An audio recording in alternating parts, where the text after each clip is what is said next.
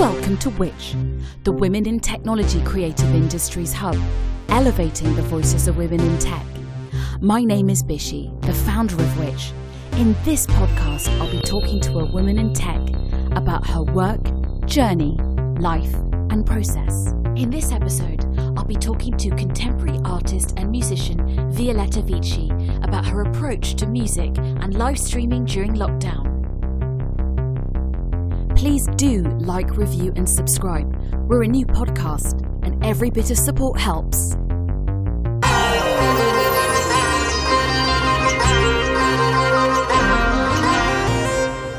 Hello and welcome to Creative Women in Tech. Violeta Vicci, how are you doing today? Hi, I'm I'm really well, and thank you for having me, Bishi. It's wonderful to be here talking to you about this. yeah, well, what was really lovely about this interview is you messaged me after I launched the last series with people like Anna Meredith involved, and it's always really lovely when people approach, you know, like people just reach out, and that's mm-hmm. one of the magic bits of being a musician or being an artist in, on social media um, yes. is the fact that we have so much more connectivity to each other, mm-hmm. which I think is a really, really great thing. Can you tell me where did your journey with music begin? Well, um, it began when I was when I was three and a half years old. I out of the blue. I mean, I, I came from a I come from a family that listens to a lot of music at home, a lot of classical music actually. So I was I was born hearing classical music around me, but there was never a sense of forcing me to learn an instrument or even doing anything. Just that was around me, and I was encouraged to participate in in that experience. And when I was three and a half years old, I I started saying, I want to play the violin. I really want to play the violin. They all thought, my parents thought, well, that's a little fad. She'll get over it. She's still very young. We don't want her to start so young. And I just didn't stop. I don't know where I heard it where it came where I came across the fact that I just was obsessed with that violin, and um, they they gave me one as a present, and I still remember it being a bit too big for me because they they come in all different sizes. But I was really really small, and even the smallest one they had at the shop was too big. And I still remember when I got it on my birthday, my fourth birthday, and and it was and the teacher said no, it's too big for you, and I had to wait for another three months before I could get the really tiny, a 30 second size, I think it is. It's, it's like if you take a violin that's the normal size and then um, divide it by 30, 32, that is what you get almost. I mean, it's really, it's like a toy violin. And um, yeah, um, that I, I started playing it and I, and I, I never looked back. I always said, I want to become, funnily enough, I said, I want to become an opera singer or a violinist. So I wanted to become both things and um, and I just carried on with violin lessons. My parents always encouraged me, so I was I was always encouraged to to study music, and um, and they've always supported me as well, which has been amazing. That's really fantastic news, and really inspiring that you had that clarity of vision so young. and there's no explanation of where that might have come from, apart from the fact that you made that decision. Yeah. And that's that's really wonderful. What were the first pieces of music to really make a big impact on you? So they can be things that you played or things that you listened to. Mm-hmm. Well, I think I would say the Magic Flute by Mozart because it's it's just oh it's it's wonderful. But I also had a very um, interesting experience. Again, I was four and a half years old, and my dad took me to see I loved Mozart. I always said I loved Mozart. I just, whenever I heard it in the house, I would be very happy and light up. So then they thought, well, maybe she's a bit young, but let's try. And he took me to the film, um, um, Bergman's film of the opera. So he filmed an opera, and it's in Swedish. It's it's completely in Swedish, and um, it's the whole opera, which I think I'm not sure how long it is, but it's it's pretty long for a four year old to go and see. And there was a there was an interval. So he took me to the opera. I didn't understand a word. And in the interval I went, Can we stay? Can we please stay? Can we stay for the second half? And my, my dad had to ring home say, I don't she says she wants to stay. And um, then for my birthday, my fifth birthday, I wanted the score for Mozart's Magic Flute and learned the, the main aria of the Queen of the Night.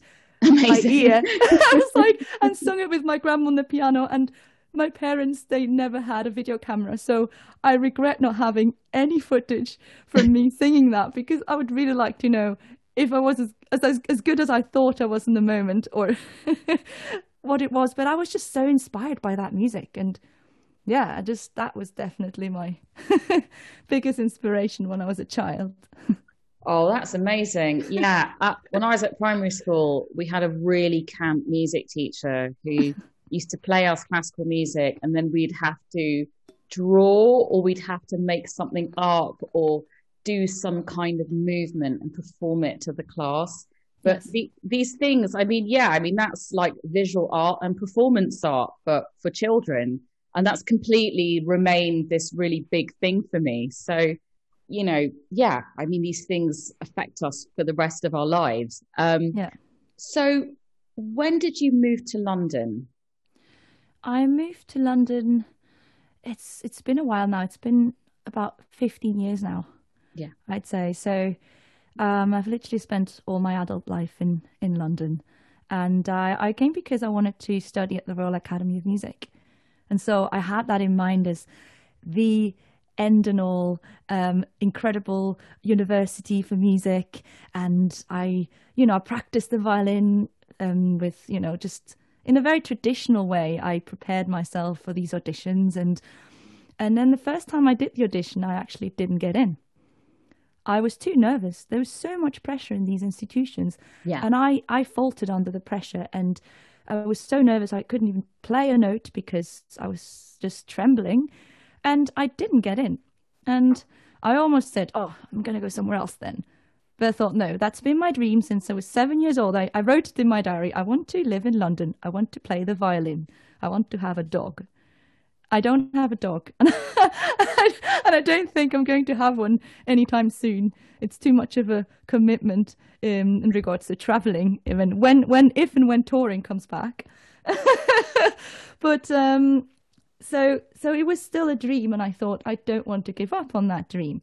So I tried again the year after and then got into said, okay, don't just try one of them, try the rest as well, the Royal College of Music and Royal Academy and and I and I, I got into them all and could choose.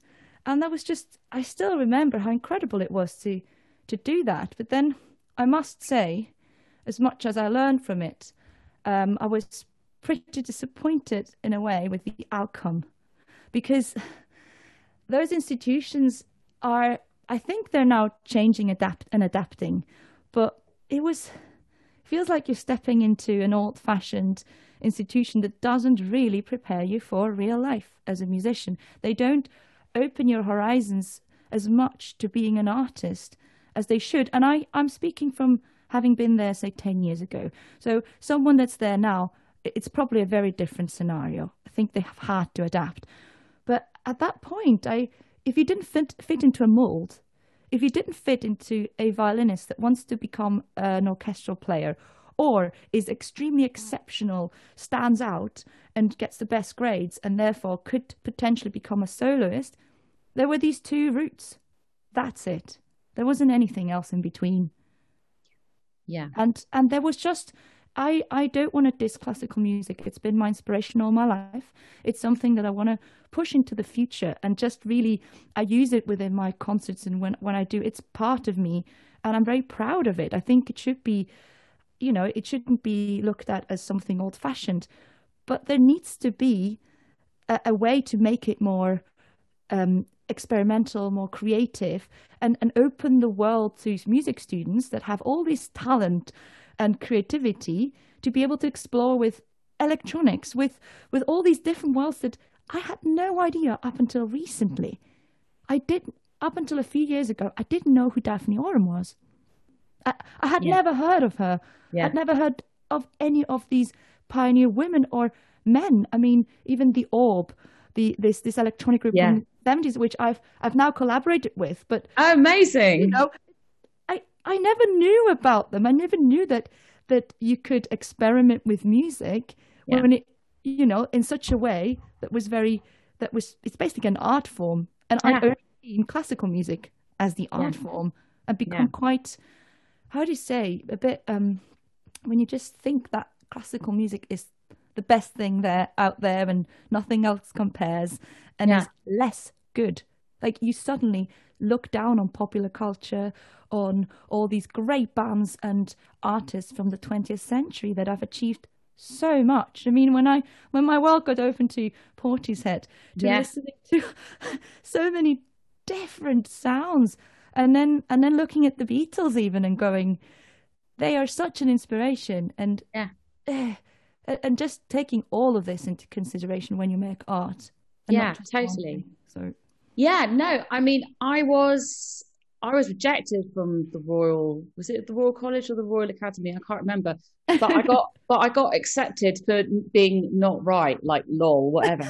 but I did get accepted to every art college that I tried for, and I went to Central St Martin's because that was my dream to go to Central St Martin's. Yes. But I dropped out of Central St Martin's because I was already doing well in my career as an indie musician, and I was yeah. involved in the queer nightclub scene. And so I was DJing at a club called Moonlighting on Greek Street. Mm-hmm. And this was when Central St. Martin's was literally on the other side.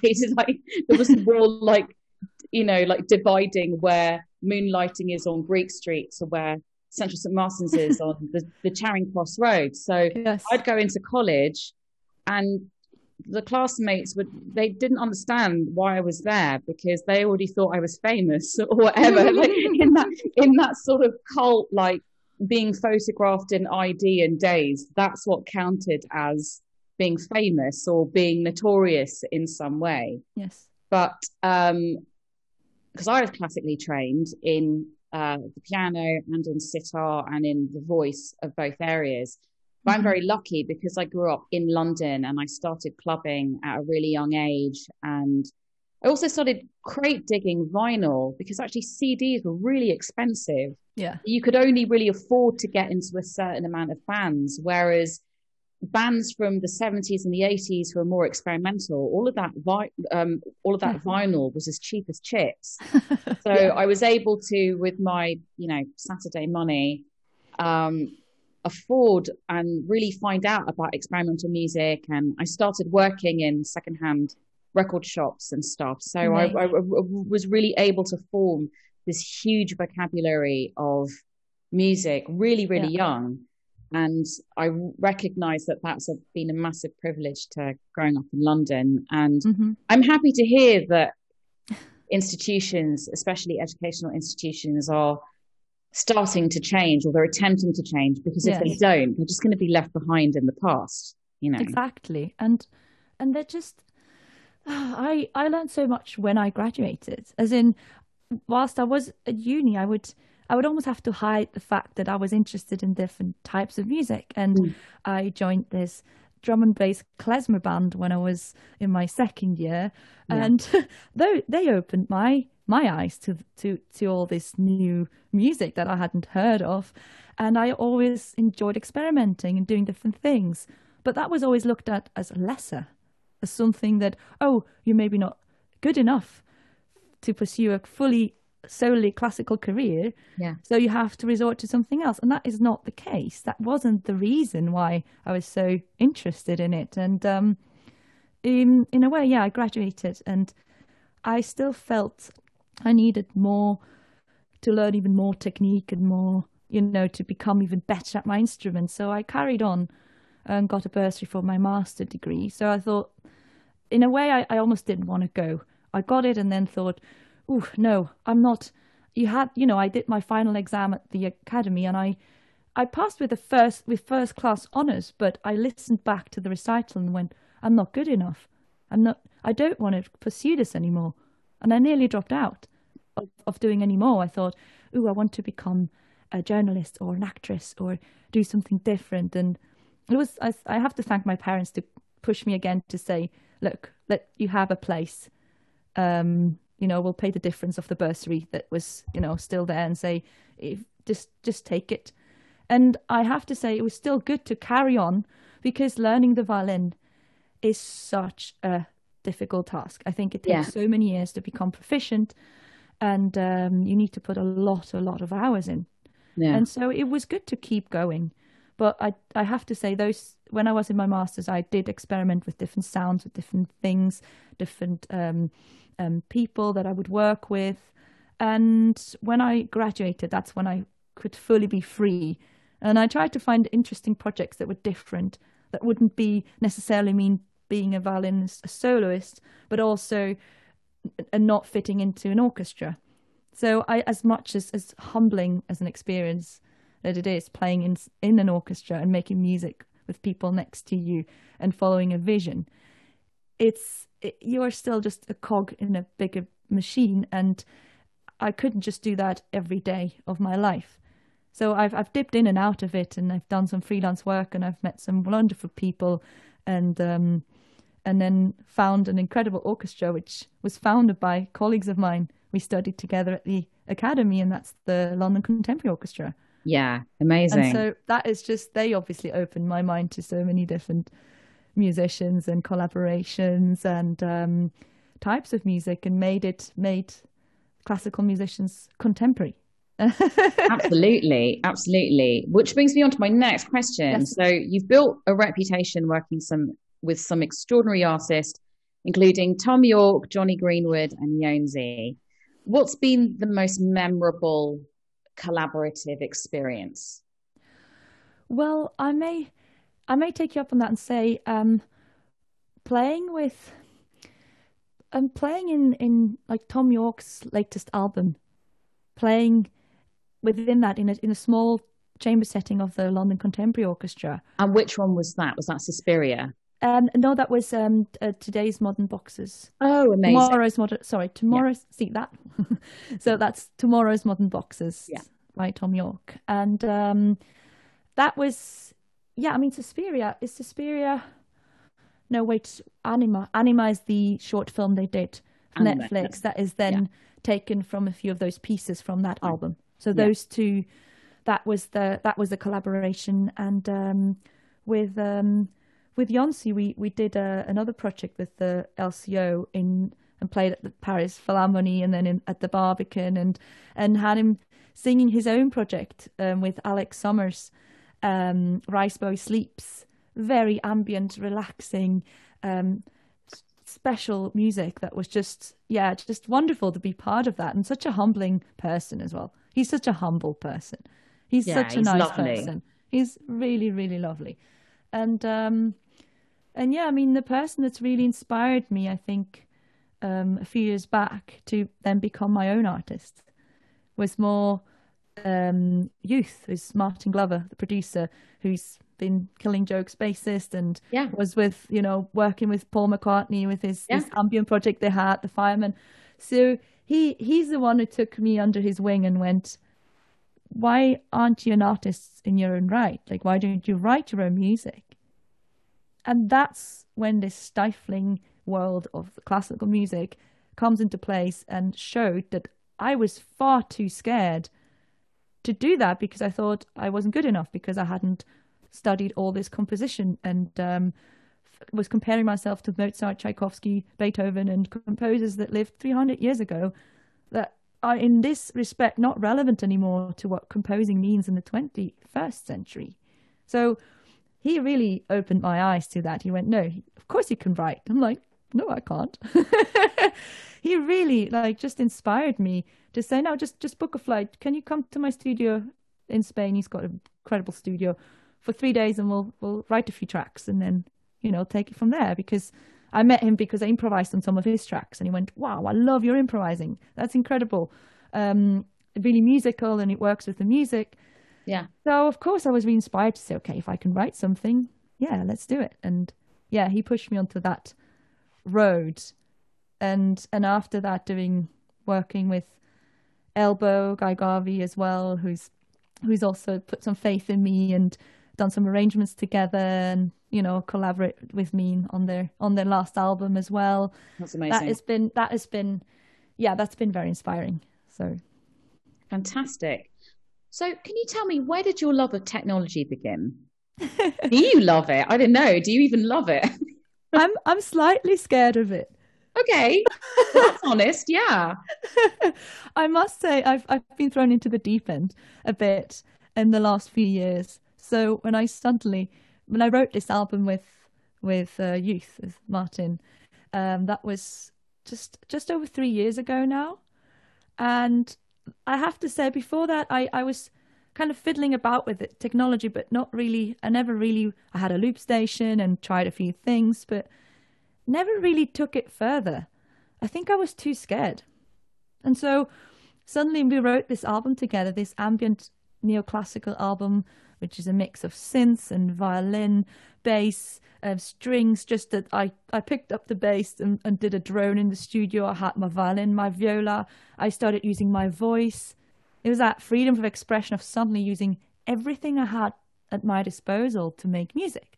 So I wrote all this, and yeah, the synths he he provided the electronics, so he's a master at that. So of course he he provided that side of it, and I provided the organic, instrumental side, and then that the album was created. And then he went, "Well, you've got to perform it live now, don't you?"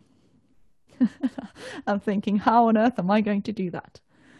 And that's when I that's when I started getting my laptop together, get a proper computer, get Ableton installed, start buying plugins, start buying pedals. I mean, that came in, in, in sync with me touring with a few bands where I suddenly had to um, tweak the sound live with octave pedals, delays, um, multi effects. And it was the same year um, that it was, I think, 2017 when I started toying with this idea that I had to use it for for tours and for my for performing music I've written. And I'm still learning. I'm learning yes. so much every year. And this year, 2020, has been far. Yes. Well, of course. Well, before we get to that, can you talk about what some of your favorite pedals are? Ooh.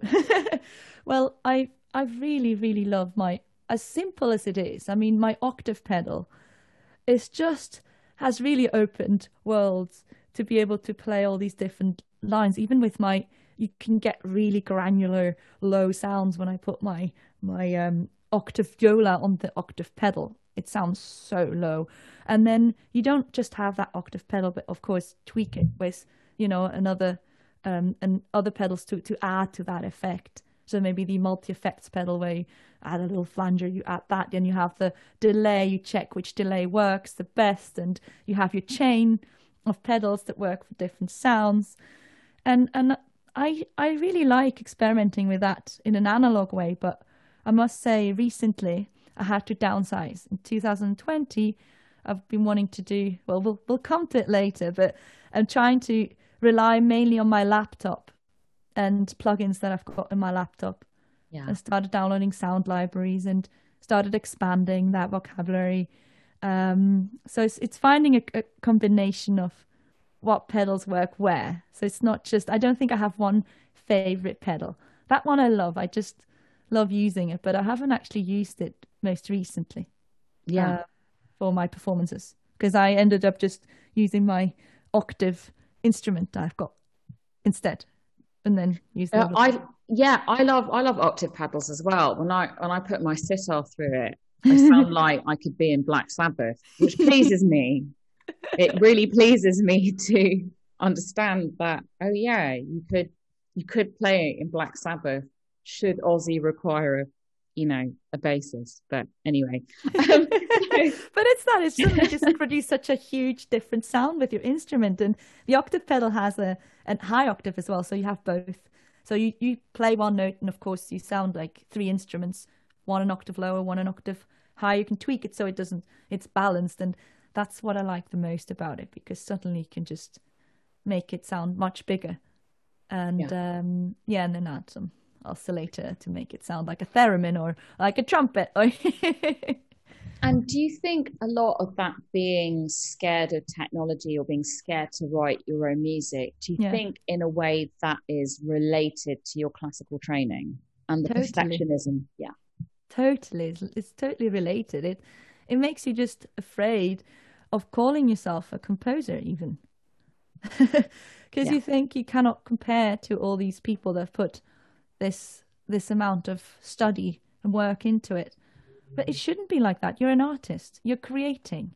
So you need to find a balance of knowledge, of course, and, you know, and of, of, of, of experimenting and of being curious with everyday sounds and, and, and, and your strengths and then use your strengths and convert them into your voice. And so it's it's finding that which is which is tricky, but it's it's quite nice when you finally realize that yeah, use use your strengths. Use, you know, it's the first time I was courageous enough to use my voice, like singing voice. And that is it comes exactly to the same point as you were making.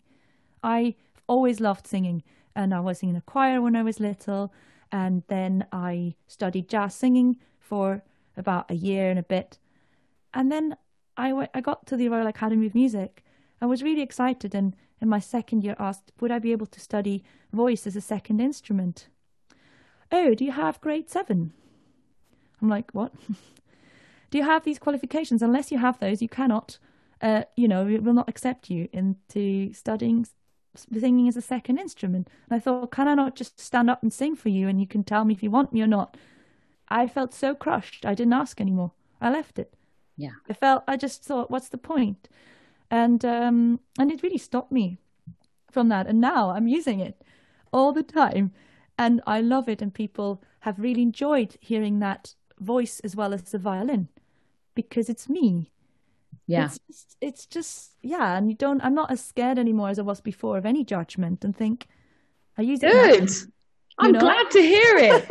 yeah, no, I I really went through it um, studying the sitar. They were really keen in India for me to just up sticks and become this virtuoso. Yeah. But I was already a DJ and involved in clubs and at art college and the idea of renouncing all of the earthly pleasures for this life of nundom in Delhi. it's like yeah do you know what i mean? It's like what were they thinking? But they really wanted me to be this virtuoso player.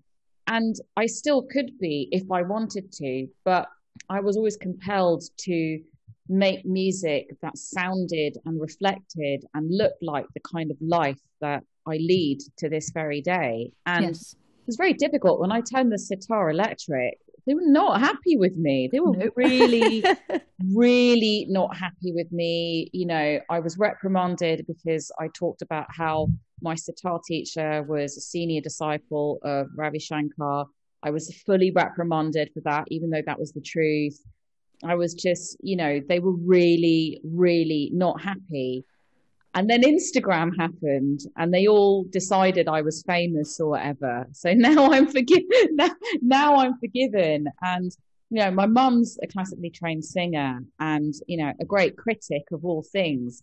And the fact that she has never slagged off my sitar playing, you know, and, and which is rare for her, you know, she's, she's, she always thought how I used it was really classy. It's like, well, if the biggest critic in the world thinks I'm doing a good job, then that's fine. But yeah, there's been still to this day a lot mm-hmm. of oddness from certain people. So I understand all of that. And it is really shocking. It's shocking when you're conditioned to believe that things are scary and that things are yeah. beyond you.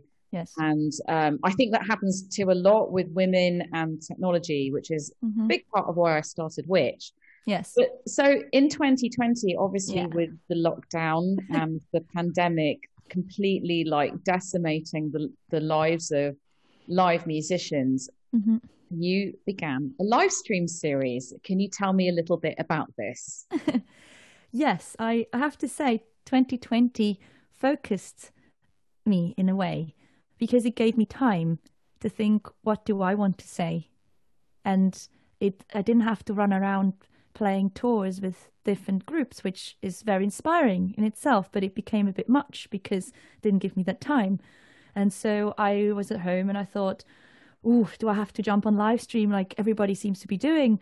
I've got my album. I haven't actually performed it that much. My ambient neoclassical album. I didn't have enough time to really go for it. I did a launch. I played it a couple of times, but I didn't really have the time to organize more. And um, I thought, well, I don't want to do it a live stream. It's not the same. Where's the magic? Where's the communication? Where's the message when you're in a in a in a concert hall and you make the atmosphere special for people to be part of this. And then together with my partner actually, suddenly the idea of live streams in nature came about. I thought, well, if I can't play to a real audience of people, like I want to play somewhere where there is energy. There's there's there's energy I can bounce off from, and wh- which which also suits with the inspiration I had of writing the album, which is nature. Nature is whoever says differently is probably not quite aware of it, but nature is at the very core of all our inspiration.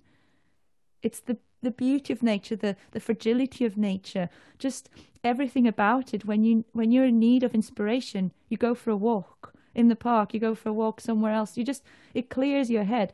You suddenly realize why you're living, why is why it's worth living, and and and and it's just going into nature and finding the right setting to play the music was inspiring itself and an adventure, and then realizing that I want to bring my audience and people into this with me. So it wasn't trying to. Uh, there, there are quite a lot of music videos and lots of musicians that go outdoors and just play outdoors and film it. And a lot of the time it's quite fake. A lot of the time it's, oh, look at me in this wonderful mu- um, nature spot. And, and it's not integrated. It's just a way of showing off. And that was, I didn't want to do that.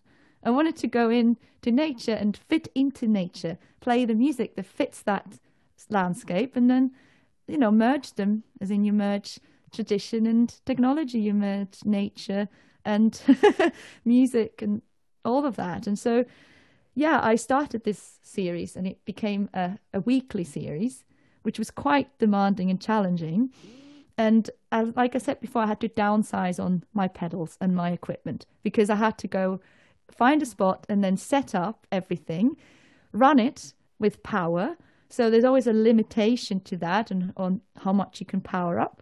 And basically, you know, rely on Ableton and my voice and my instrument, a small microphone that will pick up and loop things and then trigger samples, electronics, and and do that within that space. So um, it was it was thrown. I was thrown in the deep end of of having to deal with all the internet issues as well and everything else and trying to make it work. And of course, there were some live streams that started late, or there was an issue between the pieces because I had no sound engineer on site.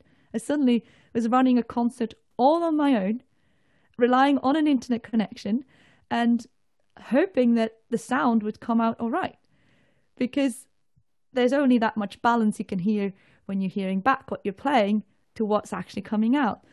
Um, and it was it was it was really great to do that. And that weekly series, I think, kept improving things you learn on, the things that maybe didn't go as planned. But that was part of the fun and the excitement. And I think I picked up kind of a, a, a fan base, a, a, little fan base like that really enjoyed those concerts every week and just kept developing them until the end of August, where I did my last one at the top of a mountain in Switzerland. so it went back to its origins. That was where I, that's what I take from inspiration. Like my music inspired by that landscape in Switzerland, in those mountains where there's not many people and it's just really awe inspiring. so that's where that live stream series ended. And I decided after talking to people and audiences, is they didn't really care that it was, it was fully, fully live what they cared about is the communication and that it was a live concert and that you you know it was good quality. So i took a step back with my and discussed it with a with a videographer that approached me and said i really want to work with you. I want to take this to the next level.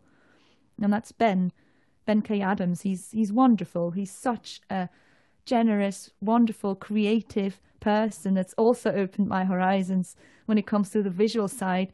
And he took the series and and we I started collaborating with him, and um, we are now doing one one every month, which is filmed by three cameras or one moving camera. We we're again experimenting with the means of portraying the nature and where play, which is now gone up in quality and also you you don't have that those errors that come into play, which is not necessarily a bad thing, but when you have to run a whole concert yourself it's good that it's now come to a more polished, you know, place of these yeah. live streams that I do.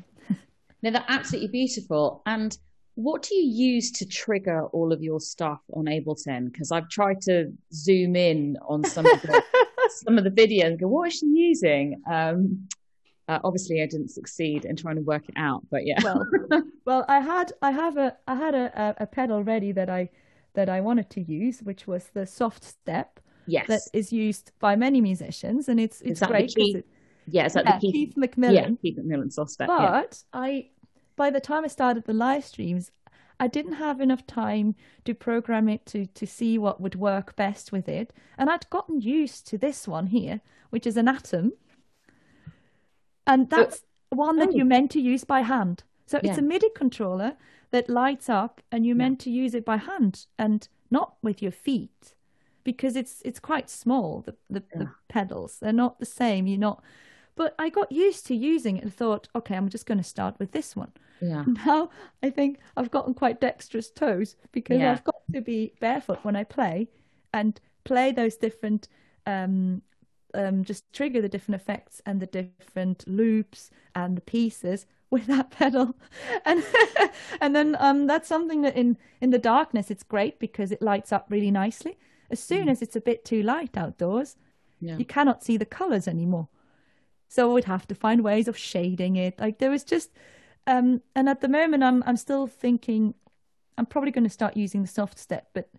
also this one so we'll we'll see i'm i'm going to yeah. see which one fits better, but I'd say both are a good option. yeah, yeah. I mean, I've I've got a Keith McMillen soft step that yeah. I've been using for a lot of like sitar ambient stuff as well. And it is great, but sometimes I feel like I'm not sure whether I actually stepped on it or not, or I don't know if that's because I've primarily performed in heels, um, which might not be the best I don't know. I love performing in heels. Anyway, it's a completely different subject. But yeah, yeah. Well, no, I did really before good. as well. I'd yeah. I'd always have a, a, certain amount of heel or shoe and yeah. performing, but as soon as I had to use this, I I couldn't.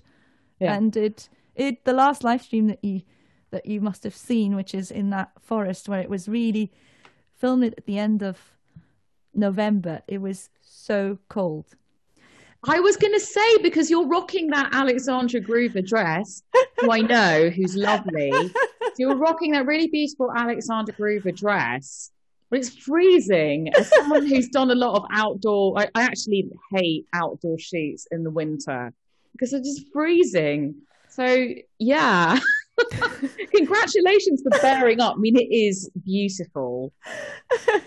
it really suited the piece I was yeah. playing the pieces, and yeah, one of them, as we mentioned before, the piece by Roger Goula, which is is is just wonderful. The piece called Pale Blue Dot, which is about seeing the Earth from outer space and that perspective you gain from the perspective the scientists and astronomers gained when they first saw that and realize that's that's Earth, a tiny little speck in in, in the universe. And um and so that really fitted that empty forest with the with the empty trees and the fallen leaves on the ground. And i think the way ben filmed it as well made it quite eerie and quite it suited the music and everything. And i thought i have to be able to do this. I have to be able to pull this off. And so those little tricks i've got up my sleeve with with little heating pads that i'd put underneath my feet, but they didn't really do much. I think yeah. at the end of the performance, I couldn't feel my feet and my hands as well. I had to, I yeah, I, I used these heating pads in a in in woolen mittens I had around my hands to be able to play. oh my god, that's really good. I'll remember that. Yeah, I I did a shoot in sub-zero temperatures in the in the basement of Tower Bridge. Oh wow yeah, that was that was pretty. Yeah, I always find myself in those situations. I feel I feel like a lot of video artists think I'm filming something really challenge, really yeah. challenging. So I know I'm going to ask Bishi if she wants to be involved. So to, you know it seems to always land. Who who can we find who will accept this challenge? I know, I know who will ask. Yeah. Um, yeah, no, that live stream is absolutely beautiful. And I was wondering, is there a relationship to the locations you pick to the music that you play that month? And do you do it kind of guerrilla style? Like, I'm not going to tell anyone, or like, I mean, you know, I mean, this is on the podcast, like whatever, but do you literally just rock up and just do it kind of guerrilla style? Um, instead of what? As in, instead of applying for in, in, instead of applying for like do you ha- do you have to ask anyone permission or... yeah permission um I'd go for gorilla style. Good. That's what I like to hear. because you, you, you I, I'd say I'd rather ask for forgiveness instead of permission, right? Very good. I like that. Um, I, I think with quite a these few of these live streams, um, there may have been places that it was restricted, and if I had asked for it, I it would have been far too expensive to consider. Yeah. Um, I didn't think I did any harm to anyone doing that, and so we're always, you know, careful with it as well. With yeah. with the like with the place, we're not going to. It's not harmful to the environment in any way, and um, we're also not blasting the whole concert on speakers.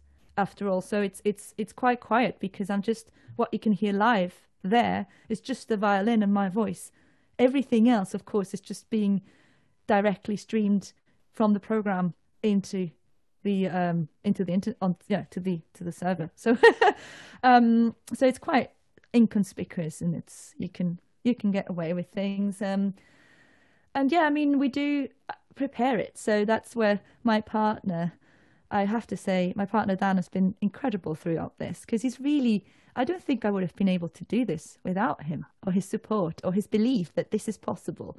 So when I oh, said oh, that's wonderful. He really he helped finding locations. He helps. He he was the one that at the beginning of it said, "This is possible. Of course you can do it. Let's find the right places." I was like, "I don't want it to be cheesy. It's too difficult to do these these things outdoors. It's I, I won't be able to do it." And no, he went, "Of course you can." And we he literally just did that with me together. I think lockdown was in in that way was good because we both had more time, so we both could do this together, and we both ride motorbikes. So we both like going on to adventures. And he said, "Let's just go and scout places and see what we can do." And yeah, he'd make mood boards where we he'd help me with the visual aspect and go. He'd listen to the pieces I wanted to play. We'd group them into different moods and and you know um yeah these kind of yeah just what what I want to say with these pieces and found the right locations because he'd find them he'd listen to it on loop and find places and then we'd discuss it and say no this is better and then he'll be doing the practical side of things and go okay we need to also check where the sun goes down where this happens what's going to happen if it like the weather is bad of course that was yeah. but also like where do we set up? And um, we'd have to go and check the location as well. So we it wasn't just turning up, but actually making sure the place is works for a stream, and um, and where yeah where to do it from where the angle was needed, and it was just all this technical side of the visual side. He he really helped me with, and he still helps me because as much Amazing. as as Ben comes and and records these beautiful concerts, he, he wouldn't be able to do so if it wasn't for you know Dan producing the whole thing in the background, yeah. going, okay, this is the right place, and always we work as a team, the three Amazing. of us at the moment, and it's it's a really good team. I think it works well. and people can find the catalogue of these live streams on your YouTube channel, which is um, it's Violeta Vicci official. So that is the YouTube channel, and you can also find it on my website, which is just again, violetavicci.com.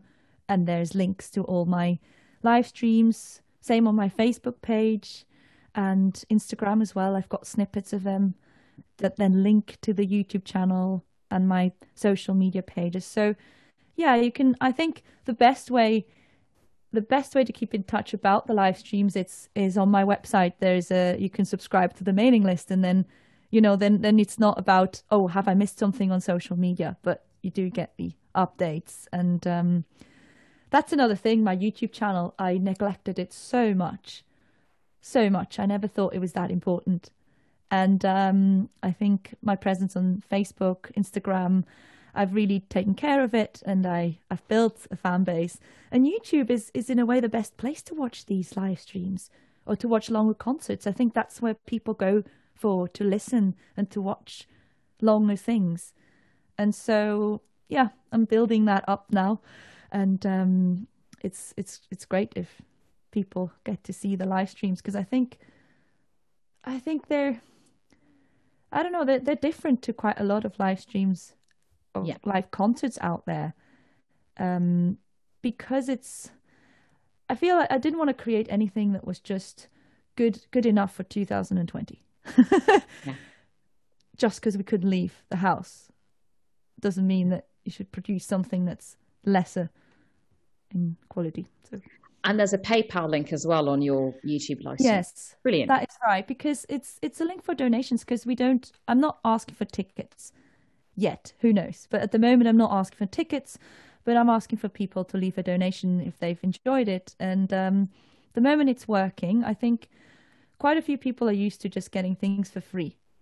So with with things working towards it being a lot of things being online and most concerts that are going to be in future, say 2021, 22, 23, even when tours come back, I bet you that they're going to be live streamed as well.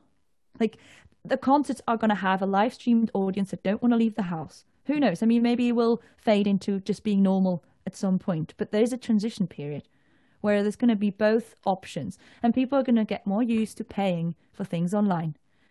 And at the moment, I feel like you cannot force them if you want to build a fan base. So that is the thing. Like to, in order to build a fan base, you can just give the option, and people do take it when they really like it and appreciate your music and your work. And then once you've got a really big fan base, that's when you can go and make it ticketed, because then people will have come to see you anyway in, in big concert halls and yeah. Absolutely. and so, my last question would be What are your hopes and dreams for 2021? my hopes and dreams are first and foremost that tours and live concerts come back. Yeah. I mean, I I have a few tours penciled, of course, some that were cancelled from last year. And um, one of them is the the thing I'm most excited about is the my indie band I started working with a few, years ago and started writing music with as well, we had quite a few festivals and tours booked in for this year, and everything was cancelled. Like what we were looking forward to after quite a few years of working together was cancelled because of coronavirus. So we we now have a tour pen- penciled in April.